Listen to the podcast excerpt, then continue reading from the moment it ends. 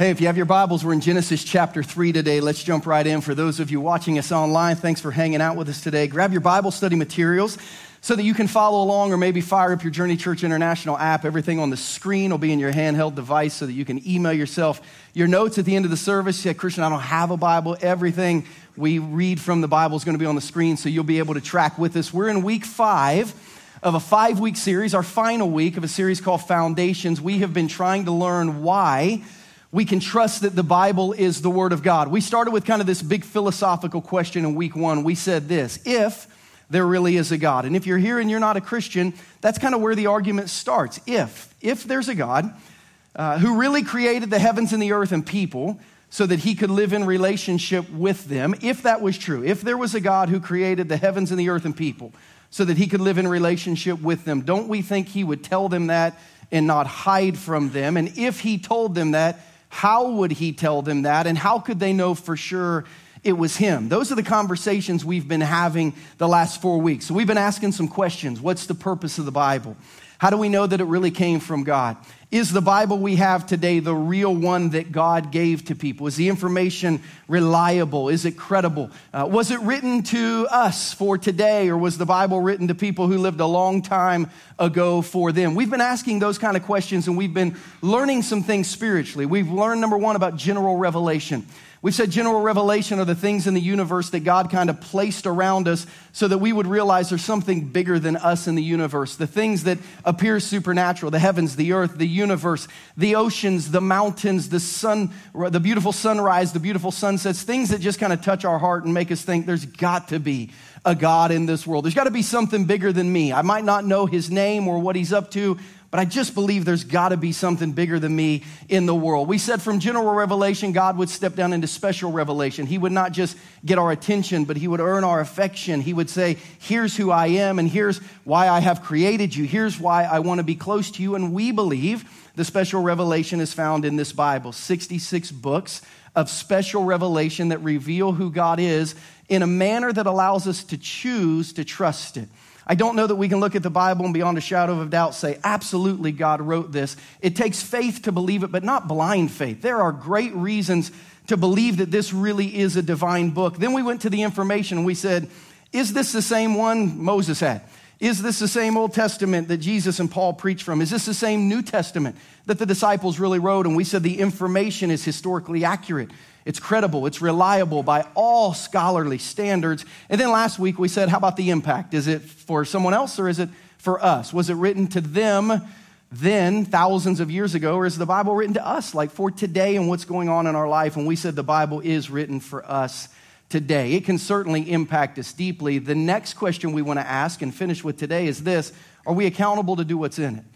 I mean, you can take your few favorite verses, you can take your few favorite stories, you can take your few favorite chapters and be impacted deeply by the Bible, but are you accountable to all of it? Does all of it have authority in your life, or do we get to kind of pick and choose like we're at a buffet spiritually? I've got two goals today as we dig into today's message. The first is this: number one, to help you hear the lies of the devil in regards to the authority of Scripture. I want to help you hear the lies of the devil in regards to this question: does the Bible have authority? And here's what you need to understand. The moment God began to speak, Satan began to lie. You need to write that down. It's not going to be on the screen, so you have to use your own words. You spell it the best you can. The moment God began to speak, Satan began to lie. The minute God opened his mouth, so did Satan, and said, you cannot believe that. You can't trust God. I don't think he means that. You don't have to do that. You have to understand, the minute God began to speak, Satan began to lie. And he's been telling the same 3 lies for thousands of years. He'll tell the same 3 for thousands more.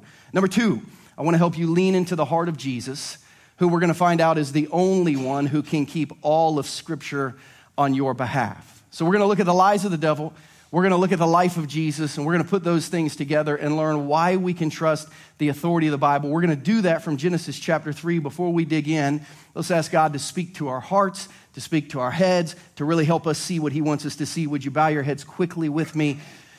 Man, would you take a deep breath? Some of you have had a really long week.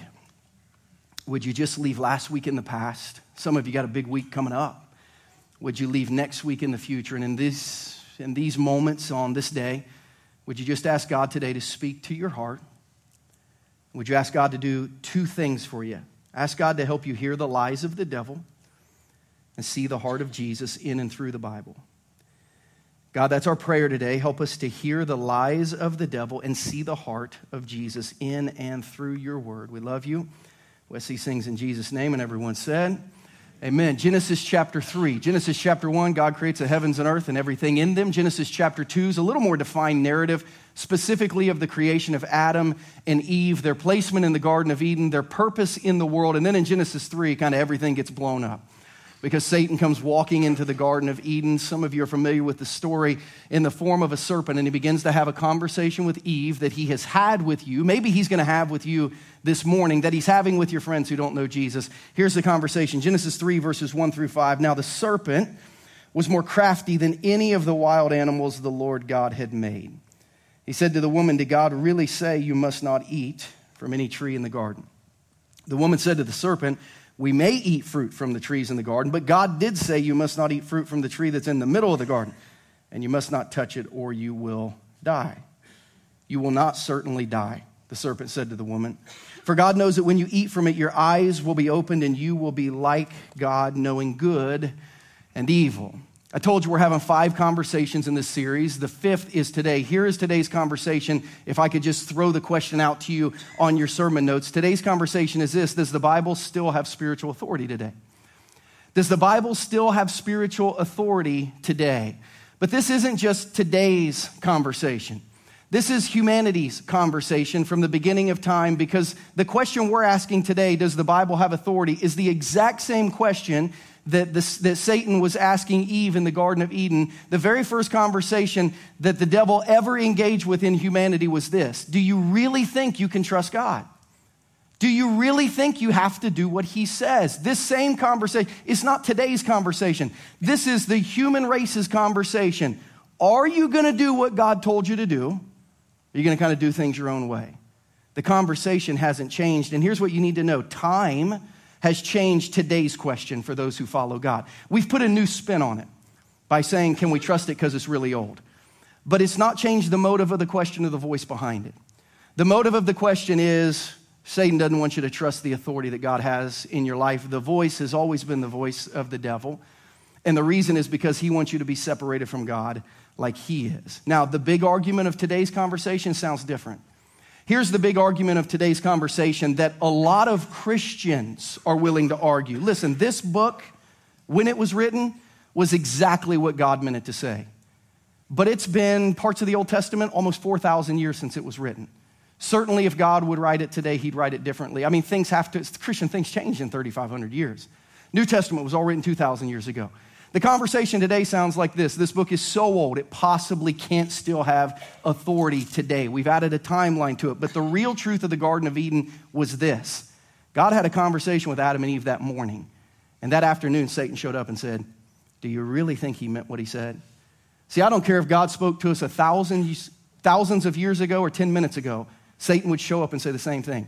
"Do you really think God wants you to do that?" See, it's not the time that shapes the question. It's the heart behind the question. If God called you at 10 a.m. and Satan called you at 10:10 a.m., his question would be, do you really think God meant what he said? Do you really think you can trust it? So we put a new spin on the question, but the heart and the motive are the same. And today we're going to look at the 3 lies of the devil, whether God's word's 2,000 years old or 2 minutes old. We're going to look at the lies the devil gives us, because if we can't learn how to answer and respond to these lies, the power of the Bible in our life is going to be super, super limited. What are those lies? Lie number 1, you can't trust God's word. Lie number 1, you can't trust God's word. Did you hear that in today's narrative? He was telling Eve, and he kind of did it passively aggressively, "I don't think you can trust that." Some of you have heard it in your life. You've been in a church service. You've been in a Bible study. You've read a book. You've read a verse, and you've thought, I don't know. Something is said. I'm not sure you can trust that. That is one of the lies of the devil. Look at Genesis chapter 3, verse 1. Look at what Satan does as he engages in conversation. Now, the serpent was more crafty than any of the wild animals the Lord God had made. He said to the woman, "Did God really," you need to circle this word "really" if you have your Bible open, "did God really say you must not eat from any tree in the garden?" Did God really? Say the word "really." Now say it in a passive-aggressive way where you've already answered the question, right? A little more high pitch. Here's what Satan would have said. Did God really? Did God really say? Like he asked it in a way that to answer yes would make you sound stupid. He asked you in a way to make you question yourself. Have you ever had someone passive-aggressive ask you this question? Do you really? Like when really is high-pitched, basically they're saying, do you already know the answer? I just want to see if you know the answer. I want to see if you get it right. Satan says, did God really say you couldn't do this? And it's interesting because Satan's still asking that question. Do you really think God still wants you to do this? Really? 3,000, 4,000 years old? Really? Can't get much higher. I would have a problem. Really? Every now and then people ask me this question because that's the trick of today. The trick of, well, I'm sure the Bible was true when it was written, but that was so long ago. And I will hear this, Christian, it sounds really intellectual. Christian, do you really think, really think that somebody could have written something 3,500 years ago? That a Jewish guy standing on a mountain in the Sinai Peninsula could have written something 3,500 years ago that applies to today? The truth is just too old. I mean, do you really think that God intends all of that stuff for us? And I'll play along with them, and I'll think, you know what? I mean, probably not. I mean, seriously, how could anyone know 3,500 years ago what would be right and wrong in the year 2019? How could God know how culture would evolve? How could God know how the hearts of people evolve? I guess 3,500 years ago, no one could know what was right or wrong today. Probably we can't trust the Old Testament. And then they like that answer. And like, yeah, really good, really good. But then I act like I have an idea. And I'm like, but what about the murder one? Like, that was 3,500. Like, murder's still wrong, right? I was like, well, yeah, I mean, of course murder's still wrong. And I'll say, what about the, I'll act like I don't know him. What's the other one? What about the adultery one? Like, if you're married, should you sleep with someone who's not your spouse? I mean, like, that's still, I mean, I know that's really old, but old-fashioned, or like, I mean, that would still be wrong, right? If our spouse did, I'm like, yeah, that's wrong. Well, what about stealing? What if you came out in the morning and the car you parked in your driveway was gone? Would you just be like, it's 2019, or would you be like, someone stole my car? Stealing is wrong. I mean, is stealing like just old-fashioned, or is that like still? No, that's wrong. What about lying? I mean, lying? And then I usually stop at that. Like, yeah, lying's still wrong. And basically I say something like this. So you're not saying that nothing from 3,500 years ago can be true. What you're saying is what you don't like from 3,500 years ago can't be true. It's not the age of the argument. It's what you like or don't like. That's what you're saying can't be true. And often they'll say, I didn't think about it that way, but maybe. It was a conference this summer with Pastor Chris Hodges. He made this comment when he was talking to the pastors there about the Bible. He said, if we believe what we like in the Bible, but we don't believe what we don't like, it's not the Bible we trust, but ourselves. And that's where a lot of Christians are.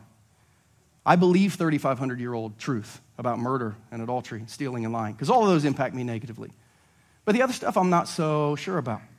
So I will ask somebody. I'll go a step further and give them the benefit of the doubt. I'll say, actually, you know what? You're pretty smart. Looks like you've done your homework. I'll give you the benefit of the doubt. It could be that you've got a new spin on the truth. So if you can prove to me that I should listen to you, that you should be the voice of moral truth in our world, I'll change my opinion. But can I just ask, can I like give you a little interview? Can I ask a few questions? I'm like, sure. I'm like, okay. So I take out my pen. Do you have thousands of years of archaeological evidence to back up the fact that you've always been right? And they're like, no. I'm like, okay, that, you know, no, not a game breaker, but I have more questions. Could you do like a miracle? Like, could you do one supernatural thing to just prove to me that you're like, you exist on a higher plane? Like, I'll wait. I mean, just let me know. Let me know. And they're like, no. I'm like, okay, no to that one. Are you willing to die for what you believe, and are you able to come back to life to prove that it was true? And by that time, they know where I'm going. So I said, if you can't do that, I'm going to stay with my guy. I'm going to stay with my guy because he did that. His name's Jesus. You should meet him. He's awesome. But he has all those things. So I appreciate what you're saying, but I'm going to stay with my guy. Not always easy, but I'm going to stay with my guy. As a matter of fact, sometimes biblical truth is really hard. It's not only not easy, it's really difficult. I believe one of the greatest pictures of difficult trust in the Bible is found in Daniel chapter 8. In Daniel chapter 8, Daniel had revealed to him God's vision for the future of the world, for the future of his life, and he didn't like it. It says in Daniel 8, 26 and 27, the vision of the evenings and mornings that's been given to you is true. That's what the angel said to Daniel, but seal up the vision for it concerns the distant future. Look how the vision impacted him spiritually. I, Daniel, was worn out. I lay exhausted for several days. Then I got up and went about the king's business. I was appalled by the vision. It was beyond understanding. Let's look at that verse for just a minute. Daniel says, sometimes as a Christian, you read what God's word and will is for you, and you believe it has authority, and where you are in life versus where God wants you to get. You see what God wants you to do, and you think, that exhausts me. To think about that spiritual journey of where I am but who God wants me to be, it's exhausting. Sometimes it's appalling. God, you want me to forgive my ex-husband? Don't you remember what he did, God? You want me to forgive my ex-wife? You want me to forgive the boss and what they did to me? You want me to forgive my uncle, my aunt, my cousin who did that to me? Sometimes you hear what God's truth is, and it's appalling. And often we very clearly hear God say, here's my plan, here's my path, and it's beyond understanding. You see, I think as Christians, we think, oh, if we're Christians, everything is easy. But here's Daniel, a follower of God, who's hearing the word of God, saying, man, when I kind of see the big picture of God's plans, man, sometimes it wears me out. You say, what do you do as a Christian when you know who you are and you see who God wants you to be and the gap is like so big? How do you embrace that truth? Here's what we do as Christians. Christians embrace in faith what they don't understand because of who they have experienced. His name's Jesus. Christians embrace in faith what they don't understand. Exhausting truth. The journey to get there is going to be so hard. Appalling truth. God, I don't know if I can do that. Truth you can't understand, that doesn't even make any sense to me, but God, I'll try to embrace it. I'll embrace in faith what I don't understand because of who I have experienced. So the conversation with the devil kind of sounds like this. Did God really say? Like, yeah, he did. Well, do you think he really meant it? Like, I would assume so, yes. Well, do you think you really can do that? And it's like, I don't know.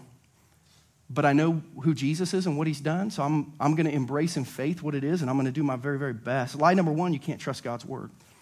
The truth is you can trust God's word, but you have to be willing to live in faith. Lie number two, you don't have to follow God's word. Lie number one, you can't trust it. If that one doesn't work, Satan will tell you, listen, you don't have to do what God's word says. So Eve tells the serpent, here's what God says we have to do. God says, for this tree, kind of here are the rules.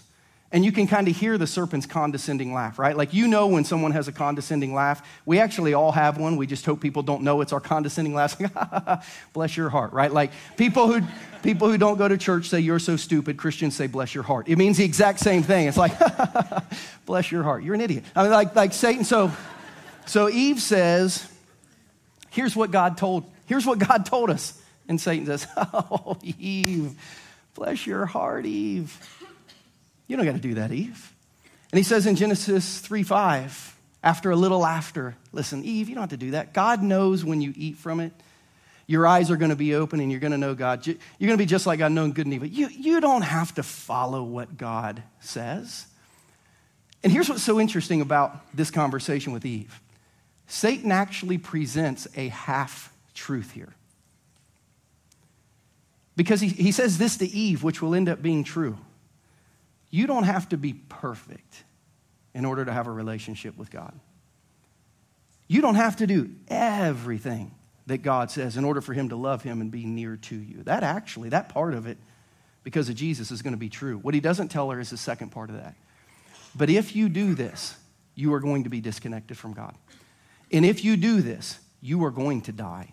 And if you do this, humanity will live in a state of brokenness until God comes back and makes it better. He gives her a little half-truth. You don't have to do everything that God says perfectly to be near to him. But then he doesn't fill in the gaps for her. Saying you don't have to follow God's word perfectly to be near to him theologically is true, but only because of Jesus. And here's kind of one of the key tension points of this message. Here's the tension point of this message. If you don't have to follow God's word perfectly to be near him, why follow it at all? That really becomes the tension of what we believe versus how we live. If you don't have to get a 100% on the test for God to love you, why even take the test? The question Christians ultimately have to kind of answer for themselves is this: how should we view God's word? Do we have to follow it or do we not have to follow it? Should we follow it? Should we not follow it? How do we view God's word? Let me give you a couple ways for how we should view God's word as we follow Jesus. Number one, we should view it as God's standard. It's how God wants us to live our life. And we should view it as God's delight for the life of his people. But it's not your salvation. We should view God's word as our standard. That's how God wants you to live your life. We should view God's word as the delight of the life of his people. It should be something we want to do. But following God's word does not lead to salvation. That is salvation by works. And here's how, listen to how Satan changed this truth. Here's what Satan said to Eve. You don't have to follow God's word perfectly to be near to him. And then as soon as she sinned, here's what he said to every other person connected to God. If you don't follow God's word perfectly, he'll reject you. He changed the lie immediately. You say, well, which is true? I mean, you do have to follow it perfectly or you don't have to follow it perfectly. If we cannot follow it perfectly, what does that mean? And if we don't have to follow it perfectly, who cares? We have to figure out the heart of Christianity when it comes to God's word. So how should we view God's word? We view it as God's standard and delight for his people, but not their salvation. You say, how can there be on one hand, you have to be perfect to get to God, and on another hand, no one can be perfect enough to get to God? Christian, there's a huge gap there. How do you close the gap? The answer is the cross. Jesus came down and he closed the gap. Right, he closed the gap and said, I am your bridge now to Jesus. Romans 8 verses 3 and 4 say it this way. It's a really good picture as we unpack it. What the law was powerless to do, rules to get you to God. Be perfect and you can get to God. Paul said you can't do that. What the law was powerless to do because it was weakened by the flesh, no human could perfectly keep all of God's laws. God did by sending his own son in the likeness of sinful flesh to be a sin offering. Go to the next verse. And so he condemned sin in the flesh in order that the righteous requirement of the law might be fully met. Two parts of the law. God says you got to keep it perfectly or you got to die if you break it. And Jesus said, I'll do both. I will keep it perfectly because they cannot. And then I will die because they don't want to. And then I'll give them an opportunity to trade places with me and they can take my heart, my life, my spirit and live following me. And God says, we've got a deal. Romans 10:4 says it this way. Jesus is the finish line of the law. But then he becomes the starting line of our race of faith. Christ is the culmination of the law so that there may be righteousness for everyone who believes. Jesus says, I will live the perfect life you cannot live. I will die the death on the cross you do not want to die. And then we can trade spirits. You can have my spirit so that God can see you as having my righteousness. Do we have a deal? Obedience is not our salvation, but it is our standard. It should be something we want to live to. Why? Because of the second reason of how we should view God's word. We should view God's word as a guidebook to our most fulfilling spiritual life. You say, if I don't have to keep it to get to heaven, but I should want to keep it if I'm a Christian, what in me should want to say, I have to do this? This should be really, really important to me. Well, we want to be able to see God's word as a guidebook to our most fulfilling spiritual life. In 1 John 5:3, John, who was one of Jesus' best friends while he was living, his youngest disciple, the last writing apostle, said this in 1 John 5:3, this is love for God, to keep his commandments, to follow his word. And his commands are not burdensome. This is a great, great word, burdensome in the Greek language. It's the Greek word bapei, and it means severe, stern, violent, cruel, and unsparing. John did not say for Christians keeping God's word wouldn't be hard. He didn't say to Christians following all the commands is easy. He said this, for Christians following Jesus, God's commands are not bad for your soul. They're not destructive for your soul. They're not unfair to you spiritually. They're not violent in your life. His words will guide you to your most fulfilling life, and none of his words will be bad or destructive for you spiritually. God's commands ultimately bring delight to our soul, not burdens, not destructions. But some of you are saying, Christian, I can't see that right now. Christian, I know who I am and how I live my life right now. And I've also heard what the Bible says about who I should be and how I should live my life. And I don't know that I can get there. I don't even know if I want to get there. I'm not sure how to do that. Some of you are thinking, Christian, I know how my heart is shaped and how I love people who aren't like me, and I know how the Bible says that I should love people and turn the other cheek and go the extra mile and all this stuff. I just don't think I can do that. I know who I am. I know who Jesus says I can be, but I don't know that I can do that. Christian, I know how the Bible says that I should use money and that I should always save and that I should always give and that I should always be generous. But man, I'm trying to make sure that my house doesn't get foreclosed on right now. I know what God says about giving in his word, but I know the position that I'm in right now. And I don't know how I'm going to get there. Christian, the Bible tells me to forgive people who have hurt me. I don't know that I can do that. The Bible tells me to trust God with my future. I don't know that I can do that. I really believe that God's Spirit is telling me to quit this job because I'm really, really successful, but I'm losing my family and I don't even know my children.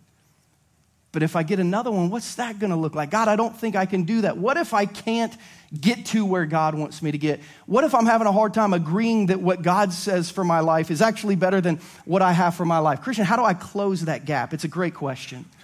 And I think the answer to that question is found in Philippians chapter 3. This is one of the most powerful sections of New Testament scripture, some of my favorite. Paul is sitting in a jail cell for doing ministry, and he writes these words to the church in Philippi. Philippians 3:10, the first part of it is one of my favorite verses in the New Testament. I want to know Christ. I love this verse. Paul's sitting in jail saying, hey, my goal today is I just want to know Jesus better.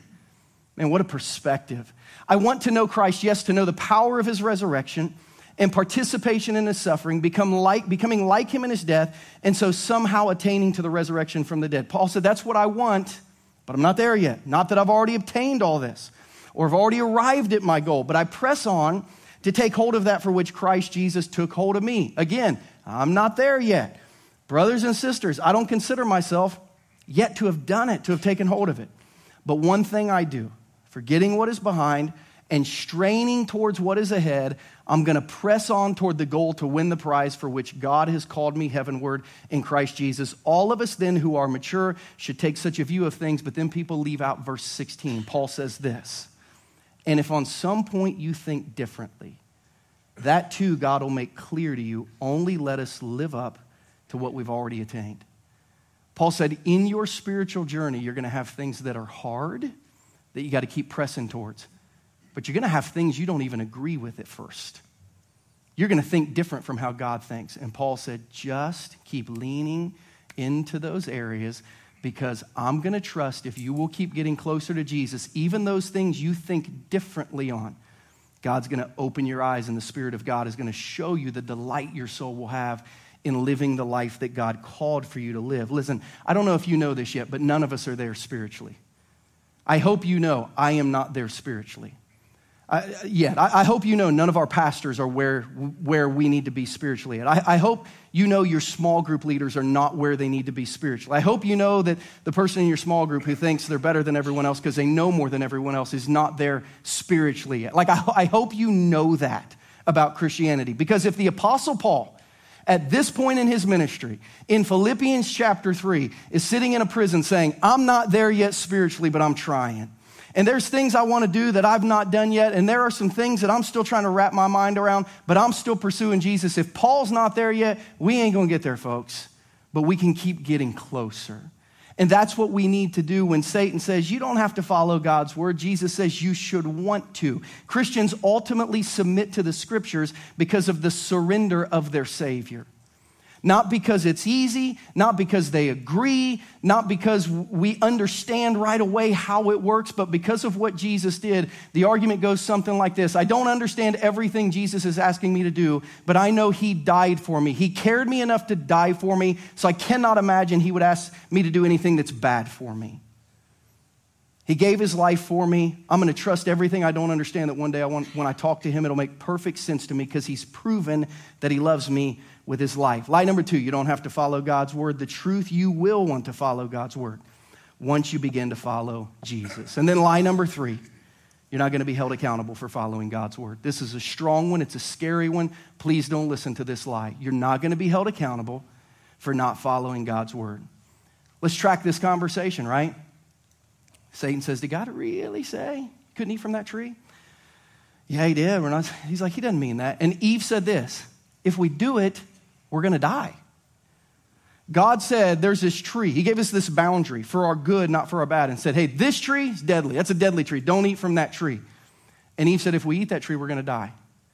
Enter condescending laugh. Oh, Eve, you will not certainly die.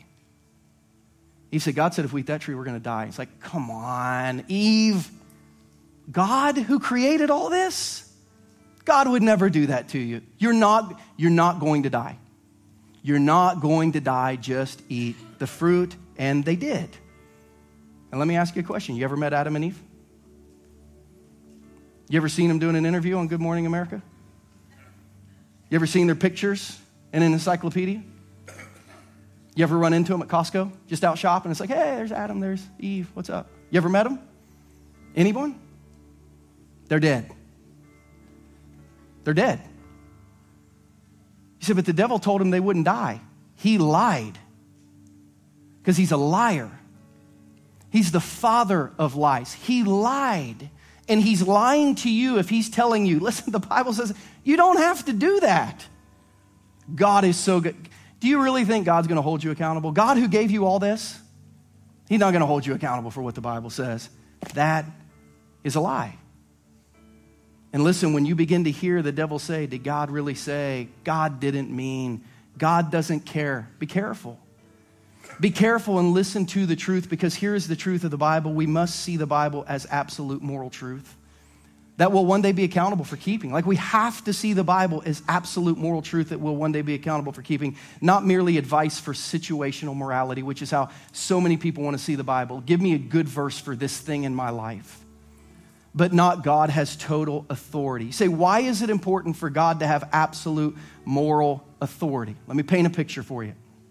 My little girl, Casey, is getting ready to turn 16. I think she's in the service. Casey, are you in here? She's getting ready to turn 16. So we've been trying to get her ready to drive, slowly but surely. And when I say slowly but surely, I mean very slowly and maybe not. I mean, like, it's gonna be a long road. She does a lot of things good. We're hoping driving is one of those one day. She'll be 16 in about 5 weeks.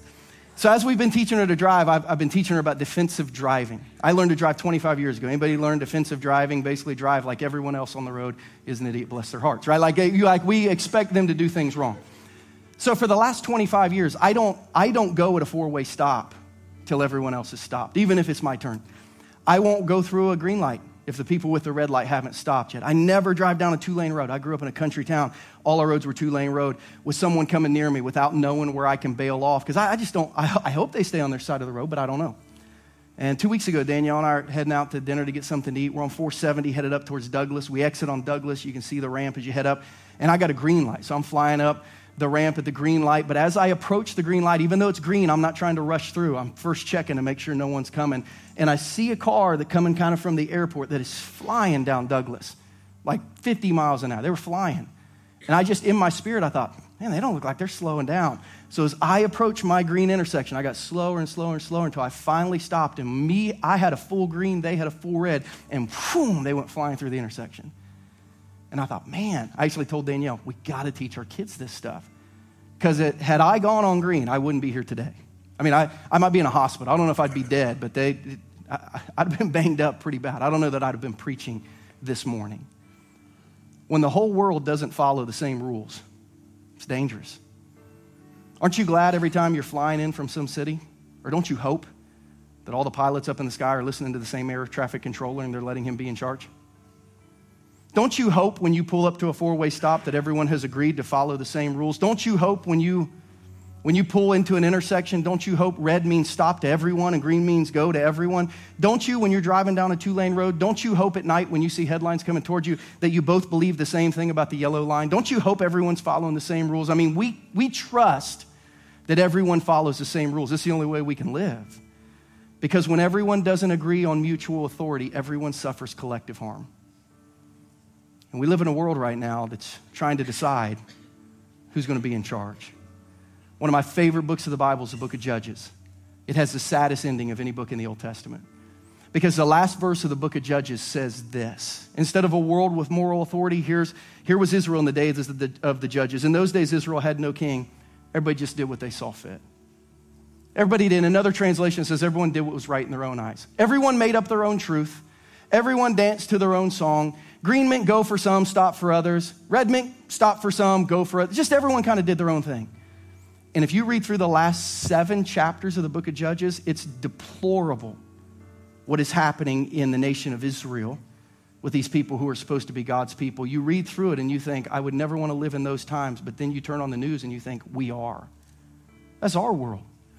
Rape, murder, violence, assault, government run amok. It's like, that's our world because everybody just makes up their own rules. When not everyone agrees on the same moral authority, everyone suffers collective brokenness. So you say, Christian, what do we do? Keep working, keep trusting, keep obeying, keep moving forward spiritually. I'm going to leave you in this series with a verse that Paul gave to the church in Philippi when they said, hey, what do we do? What do we do on these things that we're trying to figure out? What do we do on these real hard issues of Christianity? What do we do? Paul said this in Philippians chapter 2, verses 12 and 13.